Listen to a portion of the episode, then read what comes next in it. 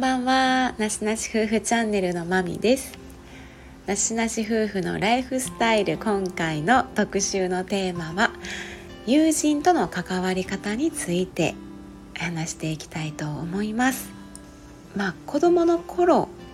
と大人になってからの友達ってまた関わり方が変わってきていると思うんですよね。でまあ何を話そうかなと思ったところで LINE の友達欄を見てみたんですね。私のですね今現在の LINE 上での友達の人数が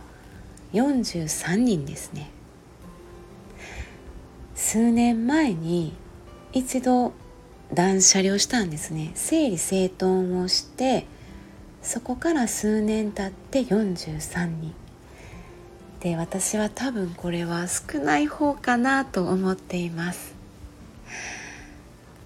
この友達の中にはまあ職場関係の方やったり現在は交流がほとんどない方も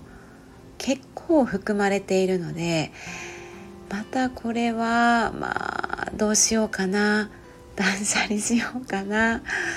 ちょっと整理整頓しようかなと、うん、思っているんですけどもこの43人の中で私が、まあ、心を許せて心の内を話せたり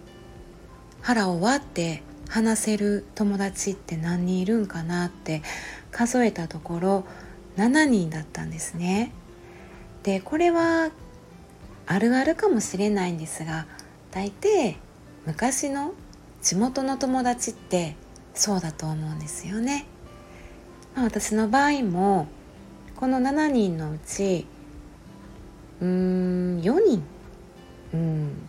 4人がまあ10代からとかその子供の頃から出会っている友達本当に地元の友達なんですよね。大人になった今でも子供の頃とか学生時代に出会った友達と4人交流があるっていうのはこれは私は多いのか少ないのかはまあわからないしもうこれはねそれぞれだとは思うんですけどこの子たちに関しては例えばこの先何年も会えない事態になってしまったとしてそれこそ10年20年もしも会えないとか連絡すらも取れないってことになったとしても例えば10年後20年後にすごい久しぶりに話す会うってなった時ももうなんか変わらない関係性変わらないコミュニケーションができるんやろうなっていう確信はあるんですよね。おそらく付き合いが長いっていうのが本当にもうこれは一番の要因やとは思うんですけどもう本当に濃い時代とか青春時代を共に過ごしてきたみたいなそれこそ派閥とかね女子って、まあ、学生時代の頃はあるし私たちもねいろいろと友達付き合いとかうんなんかグループとか、まあ、それこそなんか嫌な子とかなんかね友達付き合いで悩んだ時とかってすごい多い これもしょうがないかなと思うんですけどね人間は。でもその中でも毎年毎年こういろんなことを経験し合いながらうんなんかすごい濃いうん時代を一緒に生きてきてそれを分かち合ってきてなんかお互いのそういう苦労とかねいろんな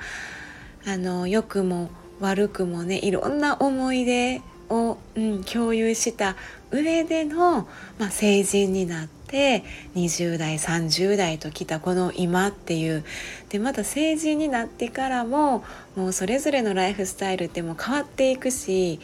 女子だから余計にこの、まあ、結婚やったり妊娠出産とかまあ、婚活とかいろんな なんかもういろんな目まぐるしい話題があったりする中でもなんかもう同志みたいななんかお互い本当に境遇は正反対やったり考え方も違ってたりするんですけどもうねそこはお互い絶対になんか分かち合えるというか味方というかなんか同じ大きなフィールドには立っているみたいなだから全然合わなくたってもうおばあちゃんになって会ってからだって なんか心の底からね気を許した関係でずっとなんか入れるんだろうなって思える友達なんですよね。私今回ねなんか、まあ、こういうふうに改めて考えられたかなと思いましたねこの人たちについては。うんさらにですねこの4人のうちの1人っていうのは私が保育園からも、うん、高校までずっと一緒やった友達なので、えー、詳しく言うとまあ親曰く、えー、なんか赤ちゃんの何歳児検診とかありますね。1歳半とか3歳とか。なんかほんまに赤ちゃんの頃からのまだハイハイとかなんかうんまだ歩いてない時わかんないんだけど本当に赤ちゃんの頃に会ってるみたいな。親情報。なんかお互いの親情報でもう会ってたらしいみたいな。赤ちゃんの頃に会っていた。その保育園も一緒小小中高とそのね友達っていうのは本当に一番の親友なんですよね。お互い家族ぐるみでもねもう家族やったり地域やったりもうそれぞれが本当にもう周知の中みたいな感じですのでまあ本当に私は恵まれているなって一人でもそういうふうに本当にこう親友と呼べる友達があの私の今のね今回のこの人生で出会えたっていうのはこれたまたまではないと思うぐらいのご縁ですよね。なんだろうなこのつながり。なんで出会ったんやろなうちらみたいな感じでもうお互いねいつもあのもうねなんか恋人じゃないけど恋人みたいな感じでねいつもねあ あの LINE を久しぶりにやったりしてもね LINE をしたり別れる時はねなんかもう恋人が別れるみたいな感じでいつも別れるみたいな2人なんですけどただこの心では一番ね深く長くつながり合ってる親友なんですけど例えばね電話はねほとんどもうしたことがない。電話はしないし LINE も日常的にはしないんです。例えば数ヶ月ぶりに会うとかなった時に待ち合わせ時間とか、うん、連絡事項のために LINE を送る。もうそれぐらいしか私たち連絡を普段取り合わないんですね。親友なんだけれどもこの日常生活においてはあまり情報共有というか近況報告みたいなし合ってない2人なんですよね。これがまあもうほぼあのまあ、大学で別れたわけですけどそこでそこからほんまにそんな感じでだけどなんか親友でよかったって「うんまるが私なんか出会えてよかった」みたいなお互いに言い合えるそういうこうありがたい存在なんですね。本当に例えば1年ぶりに会ったとしても、まあ、このことはいろんなジャンルの話をそれこそいろんなテンションで話せるというまあ例えば本当に真面目トークすることもあれば深刻なね結構うん暗い話やったりすることもできるしそのいろんな喜怒哀楽っていう感情でどのパターンの感情でもこのことは腹を割って話せるみたいな。うん。かと思えば全然もうアホみたいな話とかなんかもう子供みたいな幼い話とか お笑いみたいな話もできるしなんかね不思議なんですけどどんなテンションでもどんなジャンルでもどんな感情であっても話し合えるっていうはい、えー、本当になんか唯一無二の存在でいてくださっていますね。で今回このまあ友達っていう位置づけで私ね大事やなって思いましたのが日常的に例えば職場関係の人で仲良くなった人と職場でのとかね、まあ、仕事での自分のプライベート以外での外での話を共有できる友達っていうのが日常的にいるっていうことが大切やな。なんかすごい貴重やし大事やなってすごい今思いましてあのどこかの配信でもお伝えしたんですが私職場で友達っていうのができたことがなかったんですね。それこそもう職場での顔しかできなかったんですね。でそこで表面的に愚痴り愚痴を言える相手とか表面的に辛いとかなんか嫌なことがあったとかなんかこういう経験があった、うん、そういうのを共有したりできる、まあ、同期やったりそういう人はいたとしてもうんなんか本当に友達のように明るい話もできてなんかプライベートの自分の話もできて、まあ、職場の鬱憤も愚痴り合えたりとかなんかそういうふうに本当に友達感覚で関わり合える職場の方、うん、仕事関係の方っていなかったものででも今本当にこの1年前から去年からね転職したんですけどそこで出会った方、まあ、今はね2人ぐらいいるんですよね本当に。あの電話でねそれこそねもう1年も2年も話さんでもねあのいる親友はまた別として日常的に私たちはねやっぱりね発散していかないといけないというところで例えば帰ったら今日電話するわ言うて明日電話するわとかもう夜勤明けにちょっともうモーニング行こうって言ってもうちょっと話したことあるねみたいなとかあの仕事終わりにとかねなんかそういう関係ってほんま大事やなって思うんですね付き合いじゃなくてあのいやいや付き合いとかあの職場の人と上の人といやもう付き合いでとかもなんか今回ねこのコロナ禍で思ったんですけども付き合いってほんまちょっとあんまり心に良くないなって思うんですよね。結局忘年会とかね新年会とかねいろんなね飲みや付き合いやらってなくなったわけですけど本当にいるみたいななくなったことで私たち結構心自由じゃないみたいな風潮は感じたんですね。だから本当に心からねあこの人と喋りたい。この人となら職場のこと仕事のことうん例えば家族にはねそこまでガーってぶつけられない自分の内に秘めていることを全部分かってくれる仕事でねそれこそ仲良くなった人ってすごい貴重大事って思いました。実はこの収録の前にも2時間ぐらいあのお友達と職場でのお友達といろんな話をまあしたんですけどね。本当にこれ大事やなって思いました。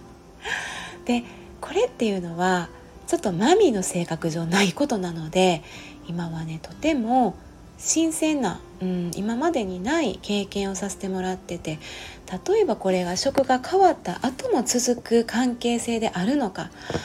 あのマサさんはねそれがね結構職場で出会った方と本当に友達付き合いがね長くあのたくさんね長い付き合いでね職場関係の後輩やったりねいてね私には無理。私そんな一人もいなかったからそこが全然ねタイプが違うんですけどもまああのこの先もね仲良くできるのかっていうところで ようやくね私はそういうね仲間っていう人が私はとてもね嬉しいんですよね。ただですねただ あの友達関係って例えばあんまり仲良くないとかあんまりテンションが上がらない。この人とはそんなにフィーリング合わないけどなんか付き合いだからとか嫌われたくないからっていう理由で、うん、会ったり友達として関わっているっていうのは、うん、正直しんどい、うん、合わせすぎる。自分の方がこう相手に合わせすぎている。そういう付き合い方っていうのは、ま、友達っていう関係性はこう気持ちよくねお互い気持ちよく長続きっていうのは難しいんじゃないかなと思っているんですね。でそれこそ昔や昔まあ本当に数10年前とかね10代の頃とかいやそれこそね自分を隠していやでもねいやいや付き合ってた友達っていたと思うんですよね。けれども今はですね私は、まあ、20代の頃も頑張らないっていう生き方をあの徐々にしているわけでして友達付き合いも頑張らない、うん、もう嫌やったら気が向かなかったら無理に会わない。無理にうん自分をうん隠したり自分の気持ちを隠したり嘘ついたり自分に嘘ついたり。相手にちょっとうん何かこう猫かぶってるっていうか頑張りすぎるうんそういうなんか武装した状態でなんか友達と会うっていうのはなんか違うなってしっくりこないなって思うので程よい距離感とか踏み込みすぎない感じ踏み込みすぎないなんかそれも配慮としても大事やなと思っているので例えばですね、まあ、今の職場ですごくねあの結構も腹の腹割って話せる相手っていうのは私結構ね塩対応してることもあるんですよね。だから眠かったらほんまに眠そうな対応して興味なかったら興味ない風に 受け答えしてしまうので興味ないでしょ？みたいな。なんか冷たい。私に冷たいんだけどみたいな。あのー、感じに言われるんですねよく。うん。でそこはもう無理したくないんですよね。でその友達曰くですねその友達は嫌われたくない願望が強い。うんなんかみんなに好かれたいっていう思いが強いみたいなのであのー、なんでそんな風に振る舞えるのかっていう疑問があるらしいです。嫌われたくないからあのそっけない態度とかはできないと。でも私はそっけない態度ができるんですね。人に別にも嫌われてもいいや 嫌われてもいいやっていう体でもう前提で人と付き合っているのでたとえその友達であったとしても何て言うかなもうしんどい時はしんどいっていう風な態度をとっていますね。それで自分を守っているイコールその自分を、うん、大事にしているっていうところである意味自然体でいられるんですね。で、まあ、疲れている時は本当にね、まあ、疲れながらも疲れてるっていうことをね正直に、うん、表現しながらもでもねそれが、まあ、自然体なんかなってでその人も自然体でいてくれるんですよね私が自然体だからその人も自然体でだからなんか真の友達？みたいな なんか何でも話せるもん。何でも話せるもんマミさんみたいな。なんかお互いが疲れない自然体な状態になっているっていうのをちょっと実感しているところですね。なのでまあ改めて思ったのは、まあ、大人なので、うん、大人だからこそ気持ちのいい心地よい状態で付き合えるのが一番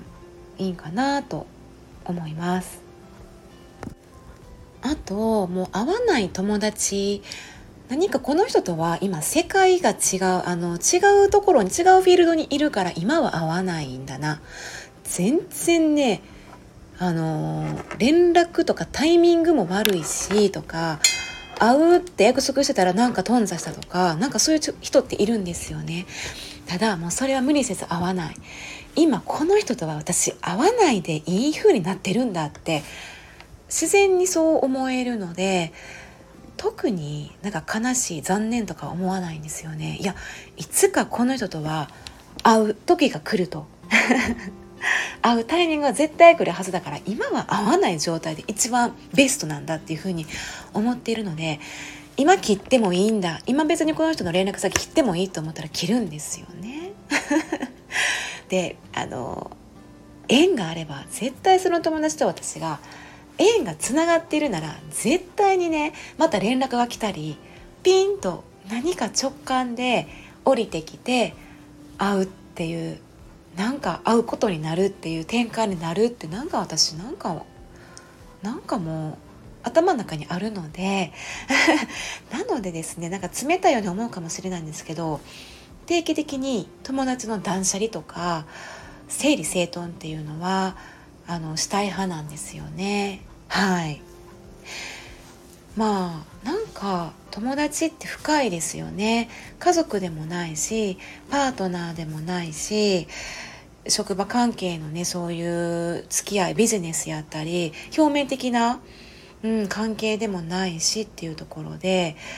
今回の何もね台本とか何話そうかなって思って台本もねなくまとまりもない トークになってしまったんですけども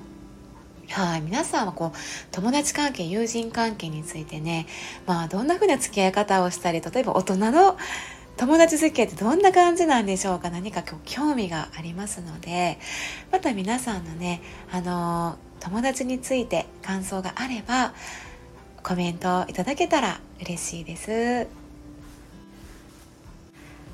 はい。では今回は友人関係についてお話しさせていただきました。では次回特集最終日になります。最終日は未来より今が大事よねみたいななんかそんな感じのゆるっとしたねテーマではい最終回お送りしたいと思いますのでまた次回お会いできるのを楽しみにしております。はいここまで長々と聞いていただきましてありがとうございました。まみでした。さようなら。